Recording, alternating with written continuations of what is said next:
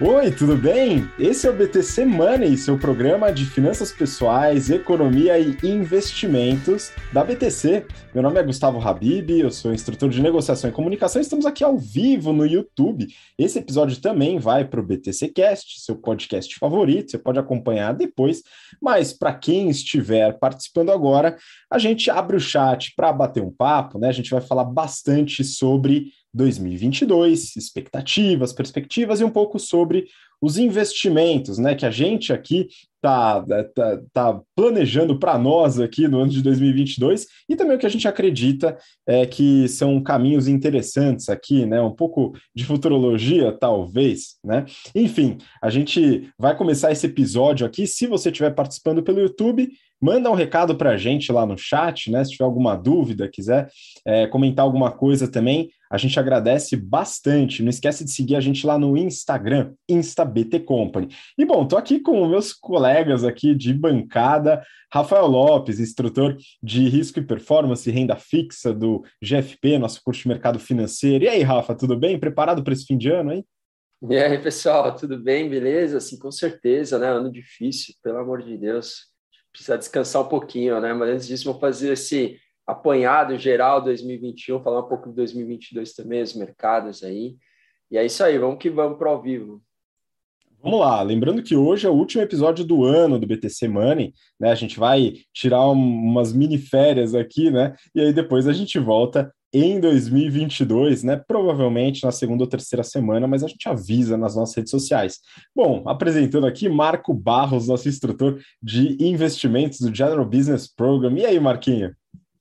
É isso aí, mestre Habib, é isso aí, mestre Rafa. Olá, vocês que estão ao vivo aqui com a gente, né? É sempre uma honra, um prazer participar desse BTC Money de número muito especial, né? Chegamos no centésimo BTC Money e vamos que vamos, mestre Habib. Aqui não pode errar, viu? Hoje não tem cortes, hein, Rafa? Hein, Habib? Hoje não tem corte, pessoal. Apesar de que é muito raro a gente fazer um corte ou outro, né? Às vezes dá uma grande cagada, mas isso é muito raro, né, pessoal? Enfim, a gente já falou como o Marquinho falou, 100 episódios, né? Coisa pra caramba. A gente já falou sobre ações, sobre fundos imobiliários, sobre renda fixa, sobre criptoativos, ETFs, enfim, uma quantidade imensa de conteúdo. E aí, para você que está acompanhando a gente mais recentemente, fica a sugestão de dar uma cavocada aí nos episódios anteriores, né? Claro que tem a, a, a dor do tempo, né? Mas tem muito conteúdo atemporal, tá? Muita coisa relacionada a conceitos, a estratégias, e você pode aproveitar muito, tá bom?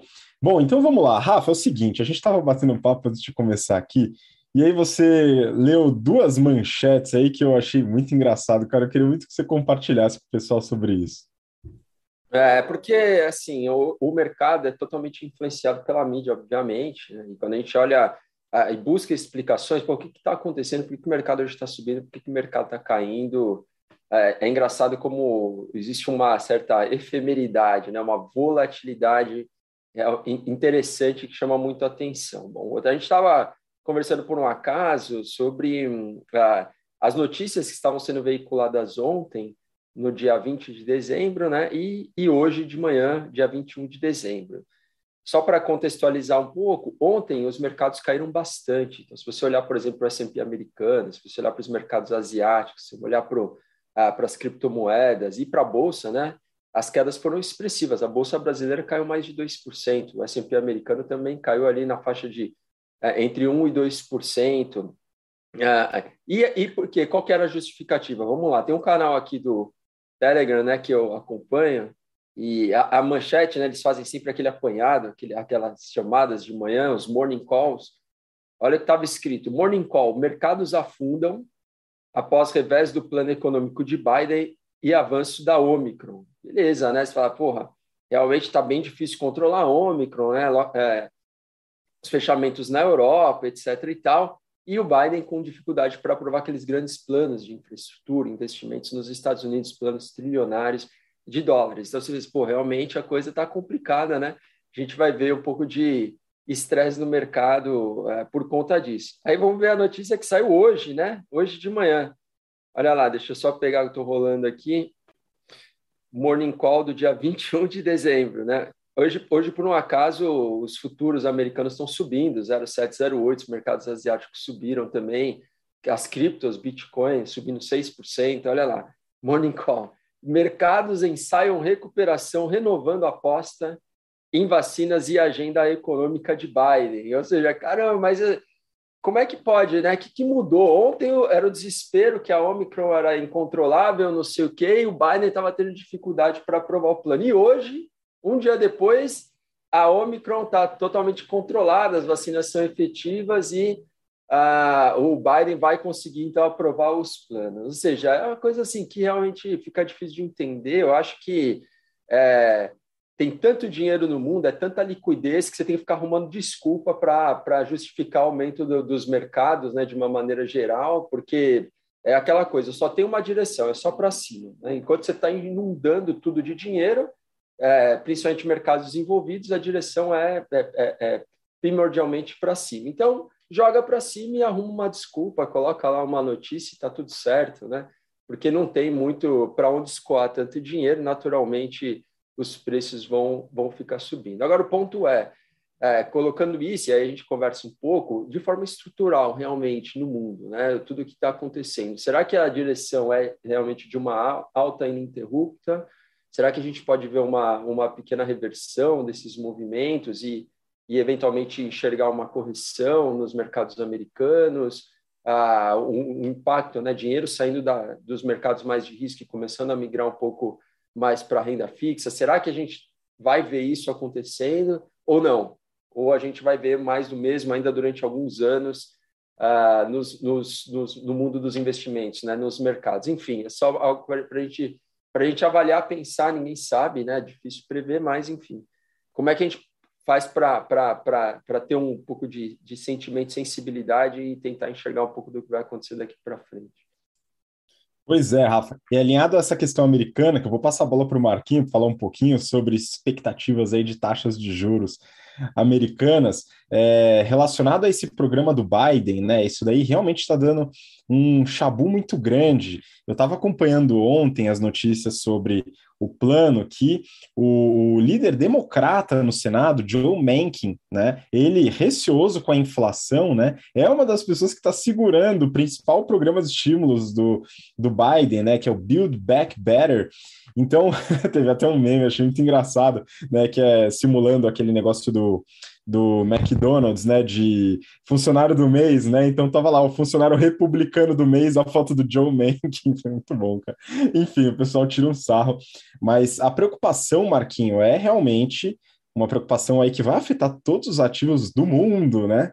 Que é a expectativa da alta dos juros nos Estados Unidos, hein, meu? E aí, isso assusta, hein? Qual que é a sua expectativa para isso, Marquinhos? É, eu tenho muito medo, né, Messi Habib, desse, dessa situação. É, é, o que alguns economistas fazem uma comparação como se você tivesse é, é, embriagando uma pessoa, né? Então você está imprimindo dinheiro para o mercado, você está dando álcool lá para a pessoa e aí essa pessoa ela acorda no dia seguinte, e em vez de, dar, de ter a ressaca, o que que acontece? Você dá mais álcool para ela né? E aí ela fica naquele estado de embriaguez contínuo. Só que o fato é, uma hora, uma hora o preço é, é pago. Né? E aí a gente tem essas exceções que acontecem de vez em quando, e elas acontecem principalmente quando você tira a droga do mercado, você, você tira o, o, dinheiro barato do mercado, né? Mas aqui no Brasil, mas sabe, a gente já está tão acostumado com, com, com crise, né? Você falou de meme, um meme que eu gosto muito, né? É, é aquele meme do, do, do, do professor, né? Que vira o Hulk, né? E aí tá lá o quadrinho, fala, professor, como que você vive, né? Aguenta suportar a crise? Aí lá no seguinte ele fala, é, eu sou sou brasileiro, né? Isso daqui, viver em crise é comum aqui pra gente, né? Então, é, é... e a gente já vê isso, né? Essa, essa parte dos juros aqui no Brasil subindo para 9,25, né? A taxa Selic meta básico, a gente já é, é, é o Banco Central tentando controlar a inflação através de recessos econômicos, né? Mas o fato é, né, Habib, até, até realmente o mercado parar de dar álcool, é, até o governo parar de dar álcool para o mercado, tem muito tempo, né? Eles estão começando a falar de comprar menos ativos, né? Então, então ainda tem muito caminho, ainda tem, putz, tem que parar de comprar os ativos, depois tem que vender tudo, né? E isso, é, é assim, controla os juros, né? Quando o Banco Central compra os ativos, ele vai diminuindo as taxas de juros artificialmente, né? Então é, é, é assim que funciona. O fato é, quando isso chegar, isso normalmente gera, gera crises, né? E aí o que a gente pode fazer nessas crises? Aí recomendo você que está aqui assistindo nosso episódio, dá uma olhada em alguns episódios passados que a gente falou exatamente isso. A gente fez uma série falando, inclusive, vários ativos, né, de como se proteger nas crises. Muito bom, Marquinhos, é isso mesmo. A gente falou sobre isso, então retome o episódio. Eu vou lançar aqui, Rafa, para você é, comentar, né? A Gabi fez uma pergunta aqui no chat. Oi, pessoal. Esse foi o ano que Venture Capitals mais investiram em criptomoedas, né? Então, fala um pouco do investimento em criptomoedas. E a gente comentou sobre isso em episódios anteriores, né? Rafa, você tem, você tem é, concepção sobre isso? O que, que vai ser em 2022? Você acha que esse mercado tende a crescer? A gente tende a ver um aumento no mercado de criptomoedas ou criptoativos? É, o, o, o mercado de criptomoedas, vamos lá, algumas coisas que a gente tem que levar em consideração, né? Só, só fazendo um, um apanhado rápido, assim, uma, uma, uma, uma visão sobre o que significa isso, a te, toda a tecnologia que está por trás da, das criptos é uma tecnologia que permite que a gente é, consiga identificar ou dar, dar nomes, né? É, é, como se você consegue dar um certificado de propriedade a algo que tem valor.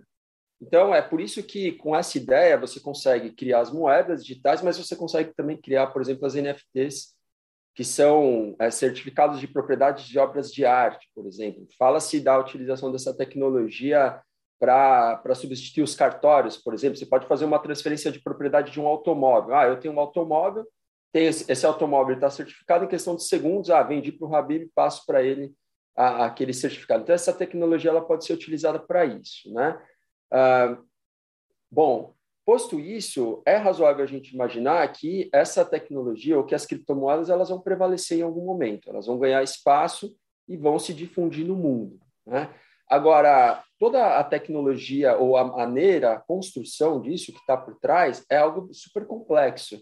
É até difícil para a gente entender e é um negócio que muda numa velocidade muito grande. Então, se você comparar, por exemplo, o Bitcoin com o Ethereum, são são, são é, existem algumas diferenças e aí é, existe a especulação, especula-se, né? Qual que vai prevalecer? Será que o Ethereum que vai realmente ocupar o lugar de principal moeda no mundo, principal moeda digital? Será que é o Bitcoin? Será que vai surgir uma terceira? A gente não sabe muito bem.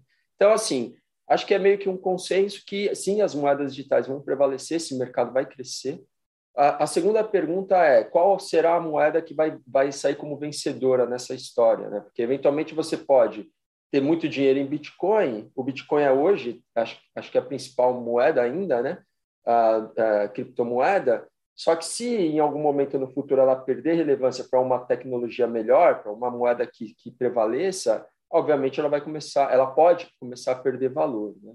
Nesse sentido, a, a forma que você se expõe a esse mercado é, é, o, é, o, é o que você tem que pensar, o que você tem que se preocupar. Obviamente, a diversificação é um caminho para você se proteger, né? não, não colocar todo o seu dinheiro numa só cripto, investir em outras também, mas é importante estudar, você tem que pegar, ler livros, né? pegar os principais autores que existem hoje, que falam sobre ah, ah, os criptoativos e, e, começar a entrar um pouco mais nesse mundo, entender porque senão você fica meio vendido. É aquela história, quem colocou dinheiro em Bitcoin há muitos anos atrás, tá cheio de gente que está multimilionária, né? Ganharam muito dinheiro realmente porque pagaram lá um zero nada ou pagaram um preço muito baixo pelas Bitcoins, nossa, foi para subiu absurdamente, então qualquer dinheiro que você colocasse ganhava muita grana. Agora, será que até que ponto essas pessoas realmente entendiam o que estavam fazendo? Até que ponto foi meio uma aleatoriedade e um pouco de sorte realmente esse esse esse ganho, né? Então, é isso. Acho que sim, esse mercado ele, ele vai prevalecer, vai crescer, sem dúvida nenhuma. Agora a gente está com a história do metaverso também, né? Qual que é a conexão do metaverso com as criptos? É que você, nos ambientes é, de realidade virtual, né, do metaverso, você consegue fazer negociações também e usar as criptos para fazer essa estabelecer esse comércio dentro do, do metaverso. Né? Então, olha como essas coisas estão ligadas, ou seja, se o metaverso crescer, naturalmente você vai ter também mais demanda pelas criptos dentro desse, desses ambientes. Então, é isso. Acho que é algo que veio para ficar, certamente vai crescer, mas a gente tem que pensar e acompanhar para realmente saber a melhor forma de se posicionar nesse mercado, né? Uh, então, acho que é um pouco isso, assim, resumidamente. Não, é ótimo, cara. Assim, eu até, eu até acho que a gente pode fazer uma ponte para o assunto que eu queria que o Marquinho falasse sobre, né? Que são os objetivos de investimento, que acho que é algo que a gente tem que retomar. Mas até pegando a ponte nas, nos criptoativos, né? É, encaminhando um pouco do que o Rafa falou, né? Eu vejo que grande parte dos investidores, enfim, é, é acho que é um consenso que as pessoas observam é, três grandes utilidades possíveis para criptoativos ou criptomoedas. Né? A primeira é a de se transformar numa moeda, no meio de troca ou reserva de valor. Essa é a primeira, que algumas pessoas veem, acho que o Marquinho vê um pouco disso também. A segunda, que é a questão dos NFTs ou é, gestão de contratos, né, de certa forma, né, de propriedade, que, como o Rafa comentou, pode vir a substituir o cartório, é, talvez fosse até uma boa ideia nesse caso, é, e, e, que é, traz segurança para contratos de propriedade, né? Isso de qualquer coisa. O pessoal hoje fala muito em obra de arte, em música, né? Então, ah, teve um quadro digital, uma foto vendida por não sei quantos milhões, tal. Enfim, isso eu acho que é mais a caricatura. Acho que a ideia é justamente a segurança de, de contratos e de, e de transações, né? isso o blockchain faz muito bem, pelo menos até hoje. Né? Vai saber computação quântica, as pessoas não conseguem quebrar aquele negócio, mas acredito que não, né? É, tem se mostrado muito seguro até então. E o terceiro, né? O Rafa também é, colocou que é o metaverso, né? Então, as transações em, em mundos digitais, né? né? Nas, na, nas realidades virtuais. E aí, né, na minha visão, e aí depois eu vou passar a bola para o Marquinho, né, eu sou muito cético a, a, criptomoedas como moeda, né, como reserva de valor, ou meio de troca, ou meio de pagamento. Tá? Eu acho que é muito difícil dos estados nacionais quererem perder suas soberanias, né, deixando isso como fez El Salvador, de certa forma, para criptoativos. Acho que isso não deve ocorrer. É, mas, enfim, pode ser que dê uma loucura aí nos estados, mas eu acho que eles não têm esse interesse, né? Na avaliação de interesses, eu acho que não passa nessa, nesse crivo é, dos, dos estados nacionais, né? E aí seria uma opção deles, mas eu acho difícil que aconteça. Os outros dois, para mim é certo, e para mim seriam bons investimentos. Eu fico bem triste com a questão do metaverso, né, do pessoal sair do mundo real, mas vai acontecer, né, é inevitável. Eu acho que que as pessoas estão esperando por isso. E como gestão de contatos, eu acho de fato genial, né? Como NFTs, eu acho muito, muito interessante. Mas isso, Marquinho, pula um pouco para a questão dos objetivos, né? Por que, que uma pessoa investe em, em criptoativos, né? Então, aqui tem que ter um objetivo em mente. Se a pessoa acredita que vai ser uma reserva de valor, ela pode colocar eventualmente uma reserva de valor lá, apesar disso não ser muito lá recomendável, né? Mas a pessoa pode investir com outros objetivos. Então, queria que a gente começasse a abordar um pouco disso aqui para a gente encaminhar essa discussão. O que, que você acha? Acho excelente, mas Habib, é, acho excelente. Aí até linko com o que o Rafa falou sobre o estude, né? Antes de você investir, né? Então, leia livros, entenda onde você está colocando. Na parte de criptoativos, eu, por exemplo, acho que a, a parte tecnológica é inegável, né? Então eu hoje você consegue captar dinheiros emitindo tokens, por exemplo, né? E toda a parte dos NFTs que a gente acabou de falar. É, eu, eu gosto da ideia do, do criptoativo como moeda também, pra, como reserva de valor, né, Habib? Mas também não sou aquele cara que coloca, que, que vende apartamento para colocar em, em criptoativo pensando nessa tecnologia, porque é tudo um risco, né?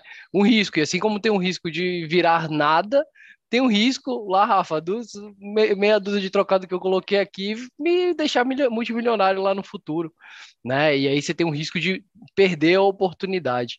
É, eu eu estou bastante pessimista, mas Habib, mas Rafa com, com criptoativos, eu acho que que, que a, quando a próxima crise vier, né? Eu acho que que tudo cai, inclusive criptoativos, né? E aí é, é, o, o, que eu acho que está tá rolando, né? Os preços astronômicos que, que estão, são, são vistos, são sinais realmente de uma montanha de dinheiro que está no mercado, né? sinais típicos de bolha.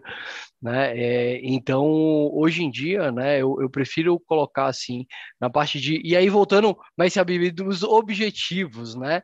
É, mas antes de falar ah, investimento criptoativo, investimento. É, a primeira coisa.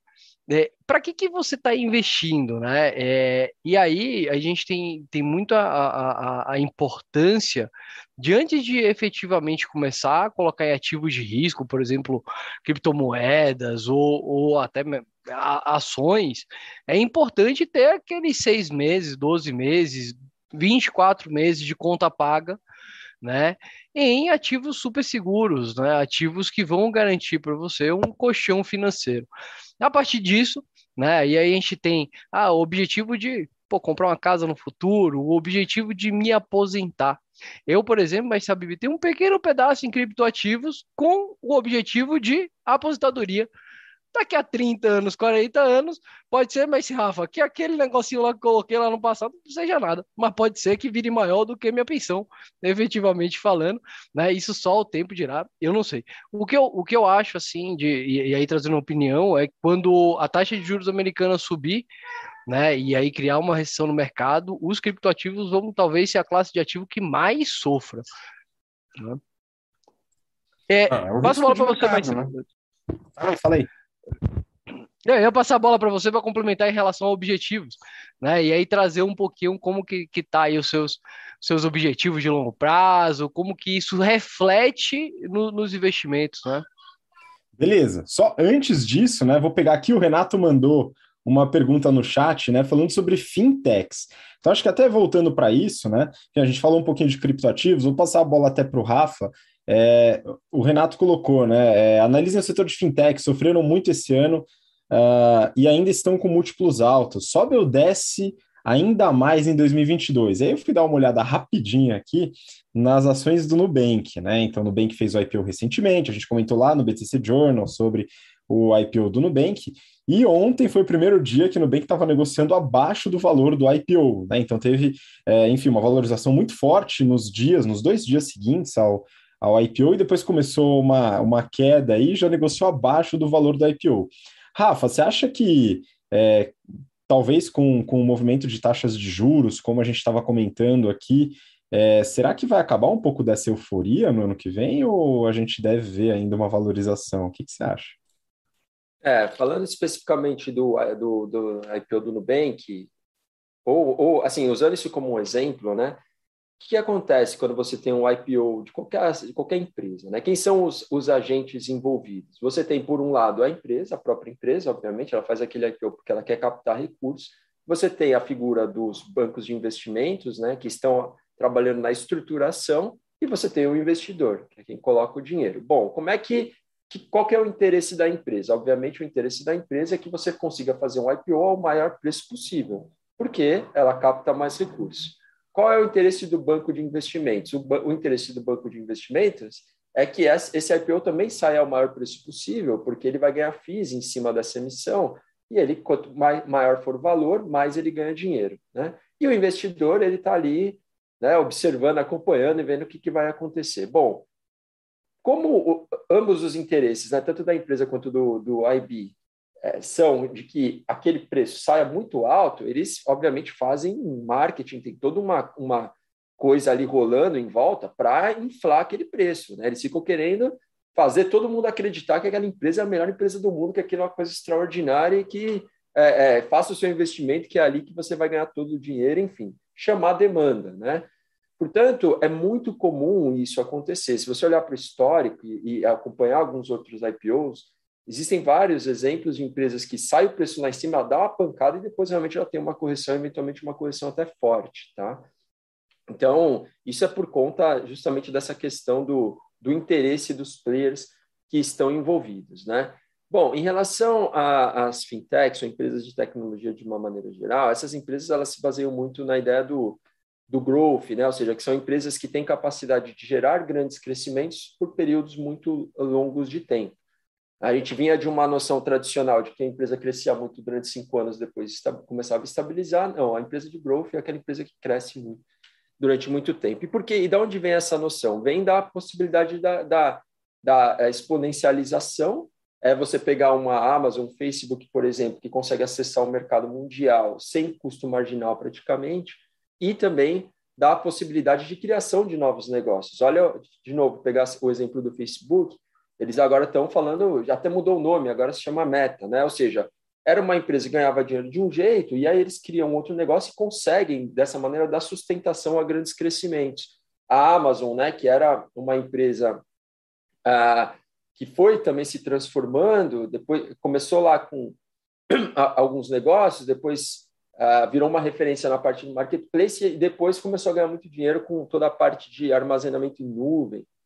Então, olha como ela também foi se transformando e, e criando novos negócios para dar sustentação a grandes crescimentos no longo prazo. Então, quando você olha para as fintechs, tem que pensar um pouco sobre isso. Como é que eles vão fazer para exponencializar?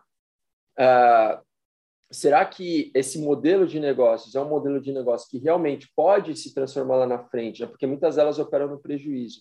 Pode se transformar lá na frente num modelo gerador de lucro consistentemente, lucros crescentes, durante bastante tempo.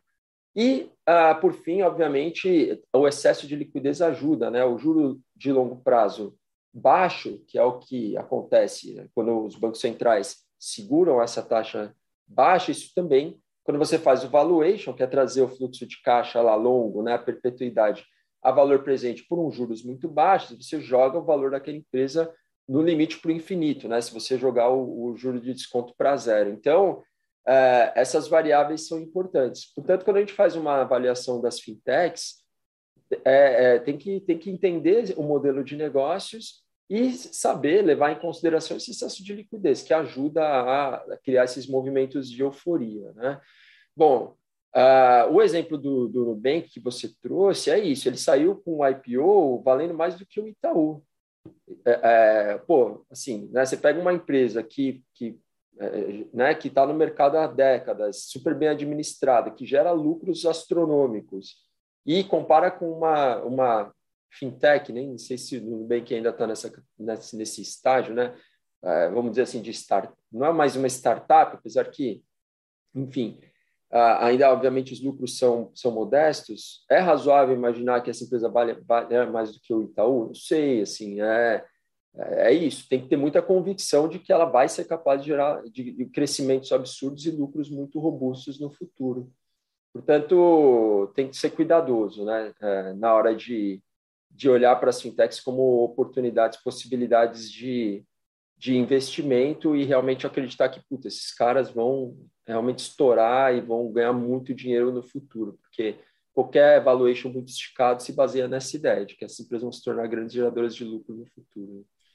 Cara, você explicou de uma forma muito, muito simples, né? Uma coisa muito interessante, porque aqui o que que dá, o que, o que, o que você colocou é, nos mostra que a gente tem que entrar de fato no modelo de negócio e entender quais são as vias que podem permitir esse tal crescimento, né? E aí vai ter, enfim, uma série de análises, né? Eu já vi algumas e eu, eu sou um pouco mais da linha de que um mercado um pouco mais promissor no setor de fintechs é a área de crédito, né? Não necessariamente a área de investimentos. Né? Então, é, talvez aqui a gente tenha um mercado, por exemplo, que o Itaú hoje é um, é um, um dos participantes do oligopólio do crédito no Brasil, né? E aqui a gente tem é uma possibilidade de, de ter uma comida desse market share, isso pode ser, tá? É, mas enfim, eu, eu, eu acho que sua análise ela foi bem precisa né, nesse sentido. A gente tem que entender quais são as expectativas.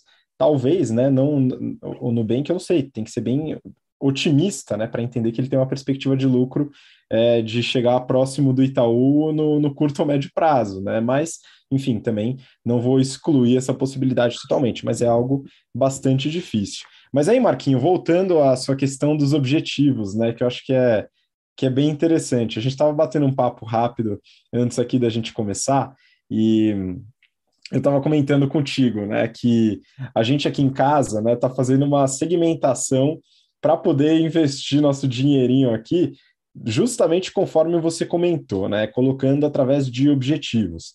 Né? Então, por exemplo, a gente tem o objetivo de juntar uma grana para viajar, viajar tanto no Brasil como para fora, né? Isso curto médio prazo, vamos dizer assim, enfim, uma viagem no ano, né? Talvez duas, uma um pouquinho mais curta, aquele negócio. E aí, para isso, né, olha só, o Rafa já comentou aqui, né? A loucura do, do mercado completamente esquizofrênico, fazendo uma notícia completamente antagônica da outra no dia seguinte, né? Então, se a gente depender dessa volatilidade, talvez seja um problema, né?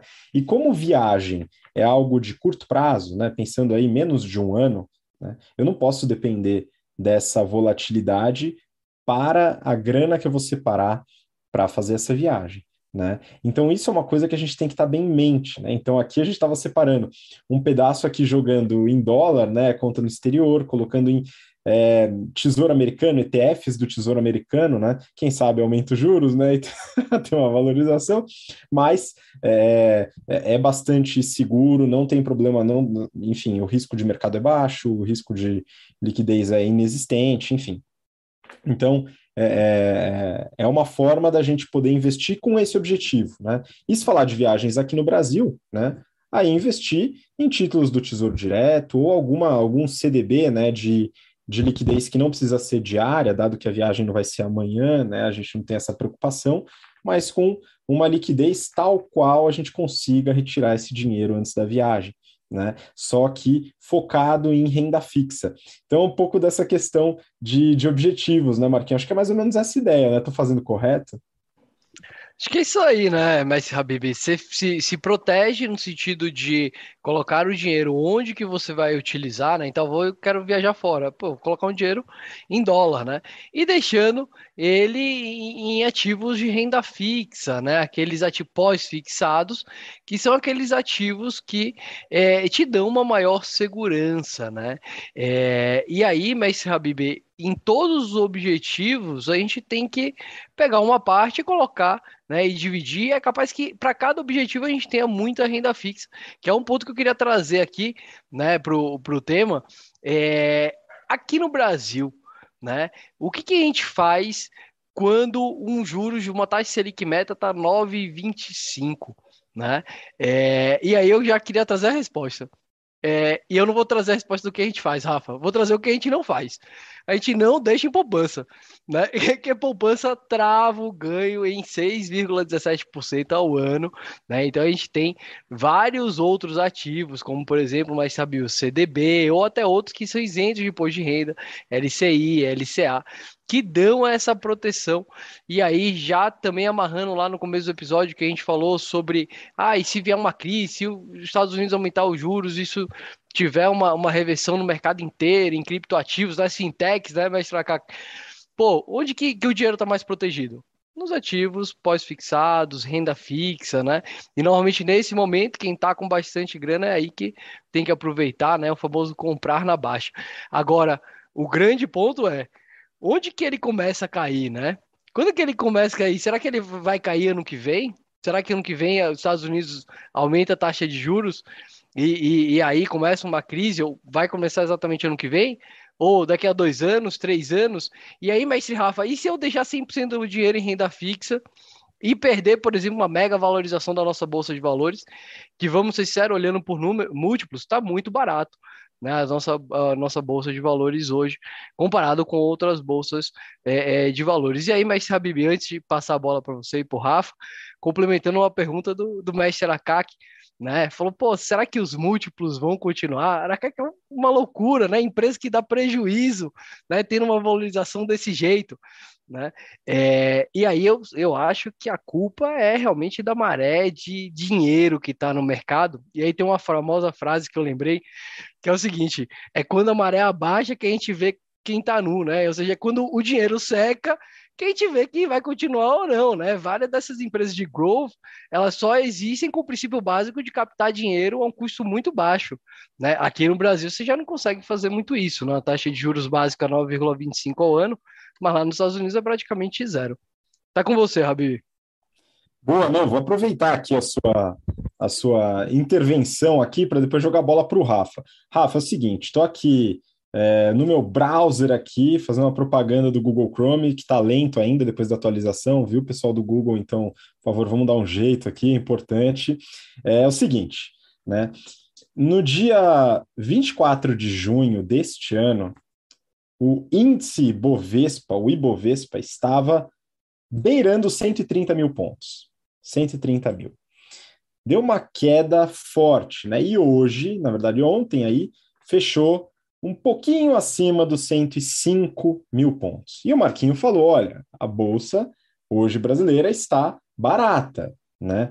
Rafa, é, com juros aumentando, todo mundo levando seu dinheiro para renda fixa, tentando aproveitar isso, né? Então tem aquela história de com a renda fixa, pô, eu não tenho risco, então para que, que eu vou colocar o meu dinheiro em ativos de risco, etc. Será que não é um momento, né, de, como o próprio Marquinho comentou, a gente aproveitar algumas baixas agora é, e, e, de certa forma, agir é, de maneira anticíclica ao mercado? Que que você, como é que você vê a perspectiva do mercado acionário, do mercado de renda variável voltado para ações? É, eu gosto de pensar numa imagem, assim, quando eu penso em Bolsa Brasileira, que é a imagem de um cara é, escalando uma montanha, né? E, eu, e, e os juros são uma bola de ferro presa no, no pé desse cara. Né? E quanto maior os juros, maior, essa, maior, maior o peso dessa bola de ferro. Então, é, o que, que acontece? É, é, bem isso que vocês estão falando. Né? Quando você olha para o custo de oportunidade, ou seja, investir na bolsa e deixar de colocar o dinheiro na renda fixa, com uma Selic indo para 12%, é muito, é muito difícil que uma, que, que uma empresa, né, ou, ou, ou qualquer ação consistentemente nos juros compostos ao longo do tempo dê um retorno acima de, de 12%. Vai, vamos imaginar a Selic indo para esses valores. Ou se você pegar o juro mais longo, uma inflação mais 5%, mais ou menos de juro real, está falando alguma coisa aí, vai, a gente pode considerar uns 10% mais ou menos de retorno de longo prazo composto, né? É, então, uh, isso nos leva à seguinte questão: se você quer colocar dinheiro em bolsa, tem que ser muito seletivo, tem que ser capaz de escolher uma ação que seja uma ação que vá te proporcionar ganhos sustentáveis no médio e longo prazo superiores aos da renda fixa. Mas isso, obviamente, não é uma tarefa fácil, né? E aí, quando você pensa no risco que você é, vai estar se expondo, para que, que você vai fazer isso? Né? Para que você vai correr o risco de errar sendo que você tem uma alternativa muito simples, muito fácil de, e que é a de colocar o dinheiro na renda fixa.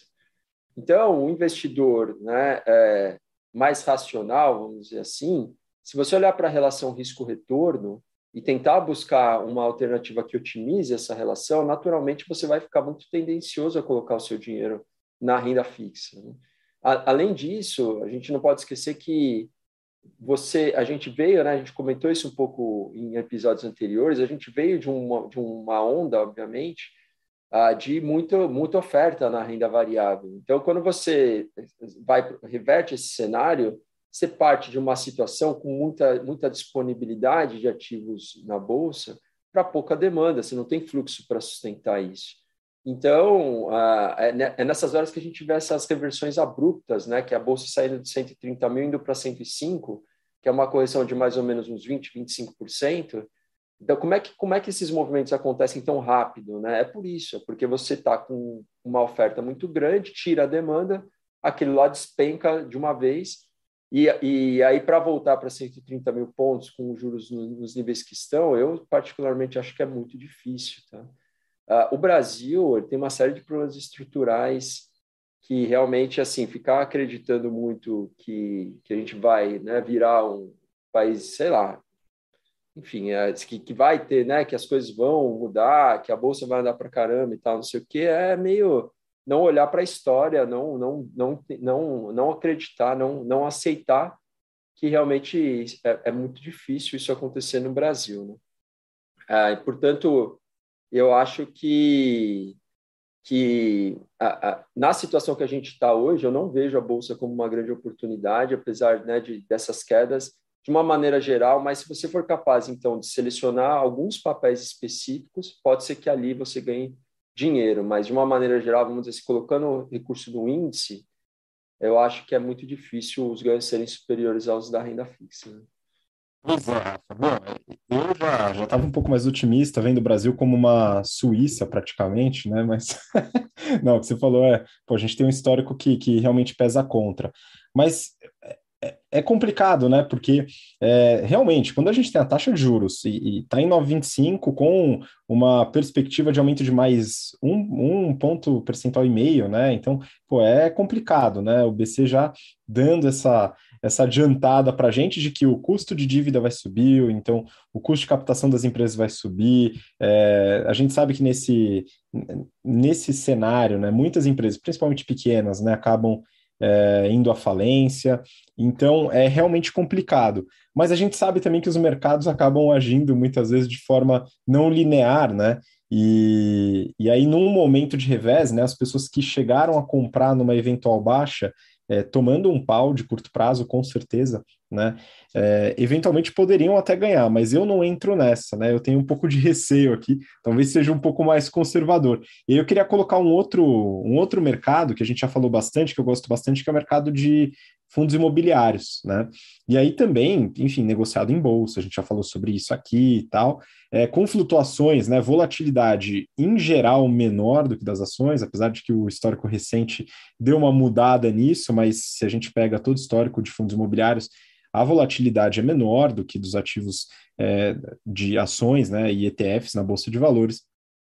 E é, olha só que interessante, né? Eu estava dando uma olhada né, em alguns, alguns índices né, dentro do mercado de fundos imobiliários, e recentemente é, muitos fundos é, estavam negociados abaixo do seu valor patrimonial, né? Então, o valor da cota estava abaixo do valor patrimonial por cota. Né? Esse valor patrimonial no imóvel, ele é, enfim, é aquela análise que os especialistas vão lá no imóvel todo ano, fazem, etc., que você pode até acreditar que não seja tão real, pode estar distorcida também, mas é feito, né, todo ano.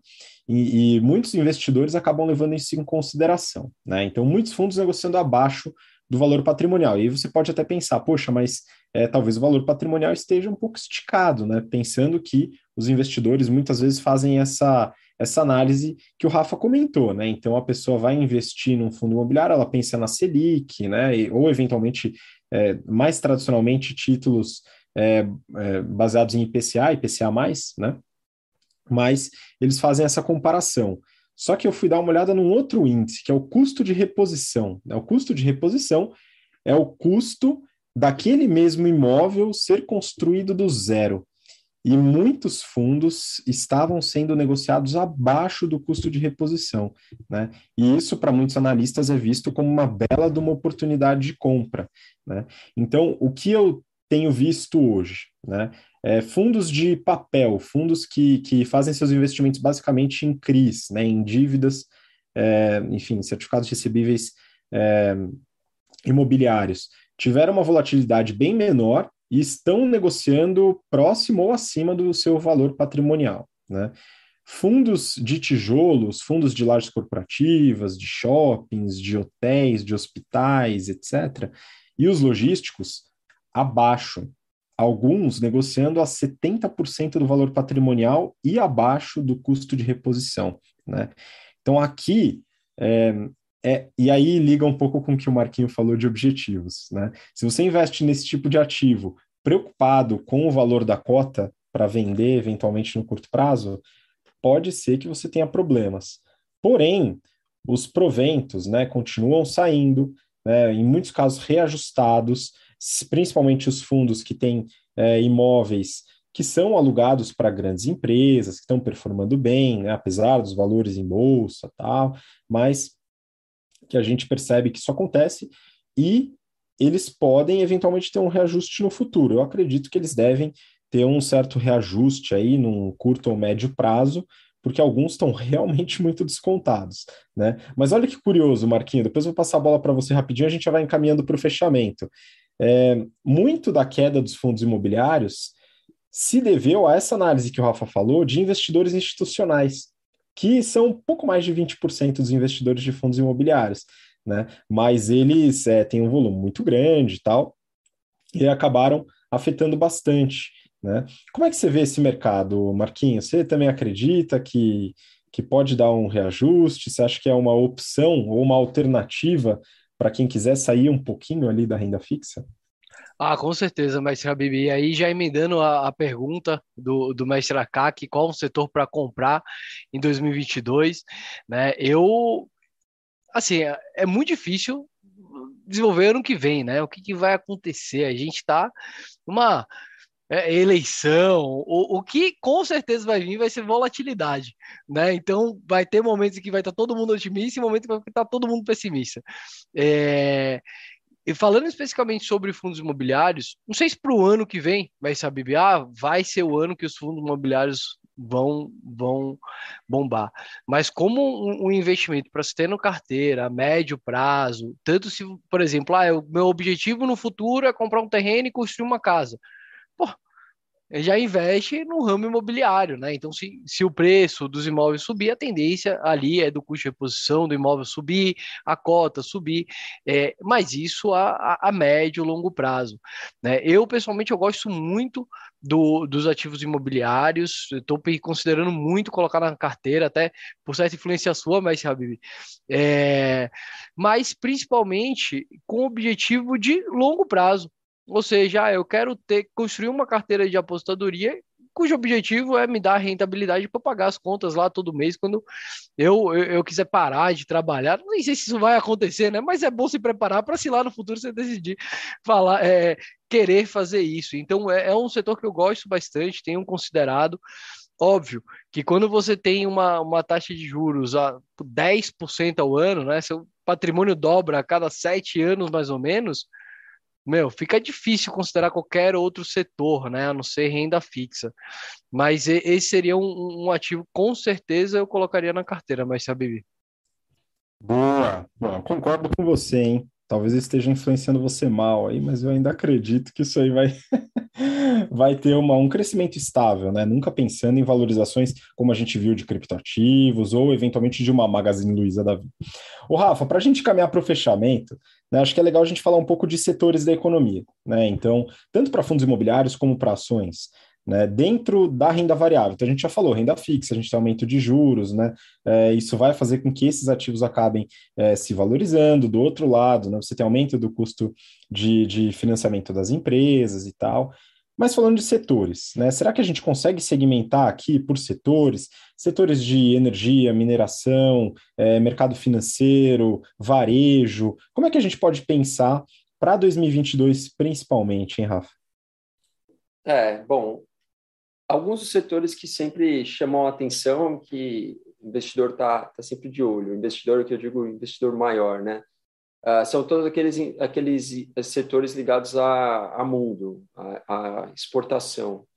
Uh, isso porque, por um lado, essas empresas são empresas que geram uma receita em dólar, e aí, obviamente, no cenário que a gente está, você consegue é, ter, é, ter essa proteção né, de estar exposto a uma empresa que gera receita numa moeda forte, então faz um investimento em, em exportadoras, e aí estou falando né, de Vale, Petrobras, as, as empresas de papel e celulose, ah, além do que, obviamente, o crescimento né, ou a sustentação econômica que é fruto, né, o que provém da China, que provém dos Estados Unidos, é muito maior. A China mesmo agora está falando de dar estímulo de novo, já está jogando o preço do minério de ferro lá para cima, porque ele tem as metas de crescimento, eles ficam usando as ferramentas que eles têm para sustentar esse crescimento. Inclusive, é, é, é importante notar, nem a, a crise, é, pequena crise imobiliária, vamos dizer assim, nas empresas lá, tudo dando default, o mercado passou por isso, assim, foi um sopro, né, um espirro,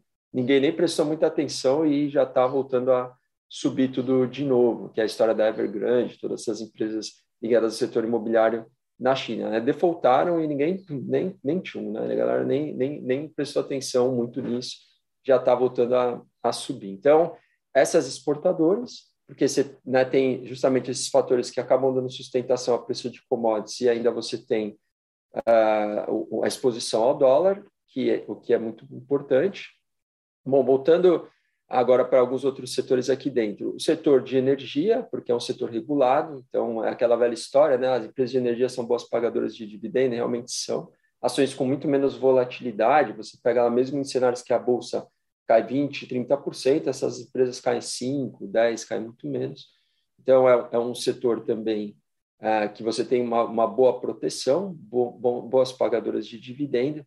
E aí ah, por fim, normalmente o setor financeiro é um setor que se beneficia também de altas nos juros, apesar que a gente tem visto algumas empresas sofrendo por conta do aumento do ambiente concorrencial. Né? Então, por exemplo, quando veio lá esse IPO do Nubank, ação da XP caiu, a ação dos bancos caíram, enfim, então está tendo essas transformações, uh, e apesar então da alta nos juros, o que em tese aumenta o spread bancário, você a, as ações ainda não se recuperaram, mas a, tende a ser um setor um pouco mais seguro nesse ambiente. Agora, os setores que estão sofrendo muito, né, principalmente por conta da alta de inflação. Varejo, meu Deus do céu, vide alguns, eh, qualquer exemplo que você pega aí, as empresas caíram e caíram muito, caíram muito forte. Claro que também estava bem esticado, tinham subido já demais, mas caíram muito nos últimos meses, assustador. Uh, setor de educação, um setor que tem sofrido bastante também, parte por conta de inflação, parte por conta das mudanças estruturais do setor, semis, não sei se estruturais, né, mas o que tem acontecido por conta do virtual, do online, que está impactando o setor de educação também, é um setor que sofreu bastante. Setor de construção civil, outro que sofreu muito, normalmente sofre com alta inflação, sofre com alta nas taxas de juros, então tem que ser muito cuidadoso. Ah, vou comprar uma empresa, se empresa é uma empresa setor imobiliário baixa renda, média renda, alta renda, como é que qual que é a diferença entre cada um deles? Enfim, tem que tomar esses cuidados, mas é um setor também que sofreu muito, as as construtoras incorporadoras aí também derreteram né, no, no, no, mercado, caíram demais. Então, eu falei aqui de cinco ou seis, seis setores, né? Educação, varejo, construção civil, falei das exportadoras, financeiro e o setor de energia. Então, três setores que um pouco melhor para investir, três setores que, que, sofreram um pouco mais por conta desse ambiente de alta nos juros e inflação.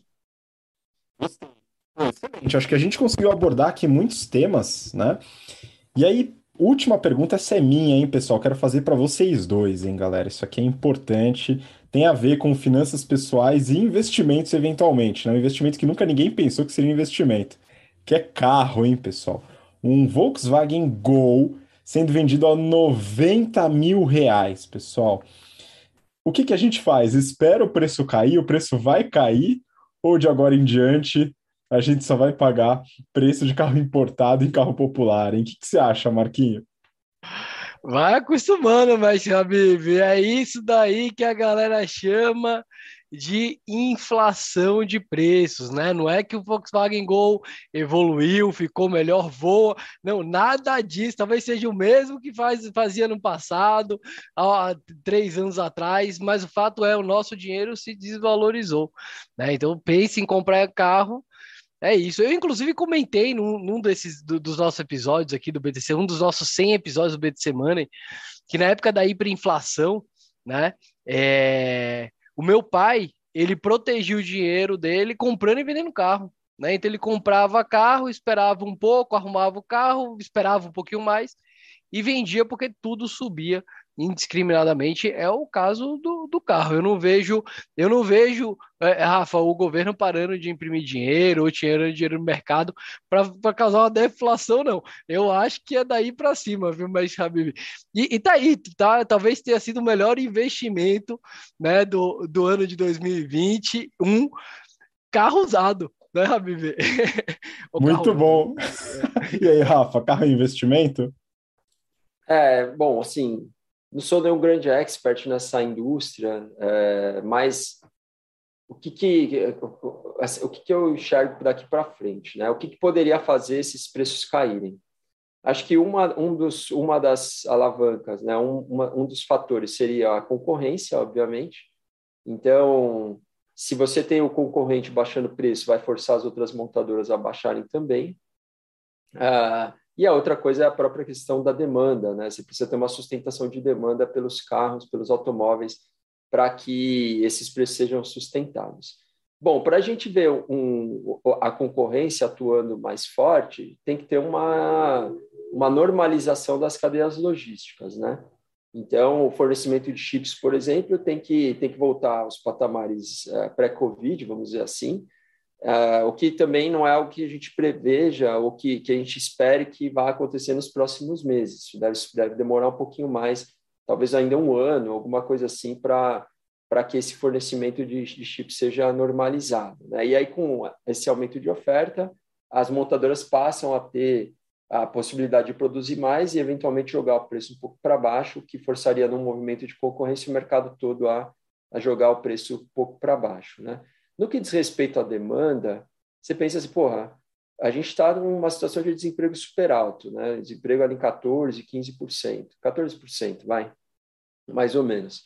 E, uh, e a, a, a, inflação corroendo o poder de compra da população. Então, da onde viria uma sustentação de demanda, né? Da onde as pessoas tirariam dinheiro para conseguir comprar esses carros? Não tem outro caminho que não seja o crédito. Você tem que é, jogar dinheiro na economia pelo crédito ah, e aí o cara vai lá, faz um financiamento mais novo e consegue a, a, a trazer, ou consegue absorver isso no orçamento. Só que o crédito está encarecendo também, né? Porque as taxas de juros estão subindo. Então, ah, qual que seria o, o escape para as montadoras? Talvez exportar. Não vende menos carro aqui realmente, busca um mercado consumidor lá fora Uh, e aí, nesse, nesse aspecto, é o que eu falei que aí eu, eu falta um pouco o conhecimento específico de se existiria essa possibilidade. Né? Ah, não tem demanda aqui, exporta, segura a oferta e mantém os preços lá em cima. Uh, mas, assim, eu, eu, eu não vejo muito como esses preços sustentarem nesses patamares, com crédito ficando mais caro e desemprego tão alto. Eu acho que vai cair em algum, assim, nos próximos meses, talvez até o final do ano que vem, acho que a gente vai começar a ver uma queda no, nos preços né, dos automóveis, motos, ah, é, porque é isso, eu não consigo ver muita explicação para que esses preços sejam sustentados nesses patamares. Né? Ah, então, quem, quem quer comprar, quem quer vender, talvez né, tem que pensar em vender nos próximos meses. Quem quer comprar, seria bom esperar um pouquinho para esse mercado é, é, voltar à normalidade, vamos dizer assim. Né? Exato, pelo menos o fornecimento de, de chips, né, de certa forma. Mas então, para sumarizar, né, até o Renato perguntou aqui setores para buy e para sell, né, vamos só então dar aquele catadão final, Rafa, você falou dos seis setores, só retoma aí para gente os setores que você acredita que devem, enfim, é, ter uma, uma melhor performance, alguns talvez sofram um pouquinho mais, que você comentou agora, de exportação, de é, construção, quais que eram? É, é, é setores mais ligados à exportação, financeiro e energia, né? E meio que venda, é, varejo, educação e o terceiro é construção civil. Tem que ser um pouco mais cuidadoso. Boa. Venda, e... ou, enfim, não estou não, não, não falando comprar e vender, né? Eu fiz uma análise aqui, enfim, mas são setores que sofrem mais no nosso cenário, os outros que, né, que são setores um pouco mais estáveis aí nesse cenário. Boa. Aí a gente falou dos fundos imobiliários, né? Que possivelmente alguns fundos que estão negociando abaixo do custo de reposição podem ter um reajuste né, positivo aí é, num curto médio prazo, né, e além do, da valorização através dos proventos, né, que ainda estão acima, é, pelo menos grande parte aí da tanto da inflação como da, da Selic, né, e alguns talvez um pouquinho abaixo hoje do que seria o IPCA mais dentro do Tesouro Direto, né, e a gente falou também dos criptoativos, né, das várias possibilidades que os criptoativos fornecem, né, seja como moeda, seja como NFTs e contratos ou dentro do metaverso, né, mas o Marquinho também ponderou aqui que uma variação é, positiva nas taxas de juros americanas pode afetar negativamente os criptoativos, né? Aqui acho que a gente abordou bastante coisa, né? Então acho que a gente já pode ir encaminhando para o final. Pessoal, Marquinho, muito obrigado de novo pela participação. Que isso, muito obrigado a você, Rabi, muito obrigado, Mestre Rafa, sempre muito bom, obrigado a vocês que estão aqui ao vivo com a gente nesse centésimo episódio. Vou só lembrar uma coisa, Mestre Habib, para galera, nada disso daqui é uma recomendação de investimento, viu? Aracá que colocou aqui no chat, ó, já mandei as ordens de compra e venda, viu, Rafa? Depois eu cobro você. então, pessoal, nada que é uma recomendação de investimento e até o ano que vem. Tudo de bom. Muito obrigado e Rafa, de novo, muito obrigado pelas, pelas contribuições muito boas aqui, como sempre. Valeu, eu que agradeço, pessoal, e é isso. Feliz é, Ano Novo, um bom Natal para todo mundo, boas celebrações com a família, terminem bem o ano e que seja um ano excelente 2022 para todo mundo. Um grande abraço, pessoal. Muito obrigado, galera. Obrigado você que acompanha a gente até agora, né? Então, muito boas festas para você, bom descanso se você puder descansar, se tiver que trabalhar, bom trabalho também, né? Enfim, e a gente volta no ano que vem, né? Ano que vem tem episódio 101, né? Na segunda ou na terceira semana a gente vai informar. Não esquece de seguir a gente lá no Instagram para saber de todas as novidades, acompanhar a BTC e, claro, Junte-se a nós nos treinamentos, nos cursos que a BTC oferece lá em 2022. Estamos com inscrições abertas para o General Finance Program, que o Rafa aqui coordena e ministra algumas das disciplinas, o General Business Program, que eu divido aqui algumas cadeiras com o Marquinho, né, e outros cursos como o nosso curso de Velho Investing, que o Rafa aqui também está tocando junto com um, do, um, dos outros instrutores aqui que a gente tem no quadro e vai começar já em janeiro, tá? Então, se você tem interesse em algum destes cursos, entra no nosso site btcompany.com.br e já se inscreve, já aproveita e garanta a sua vaga. Um grande abraço e até lá. Tchau, tchau.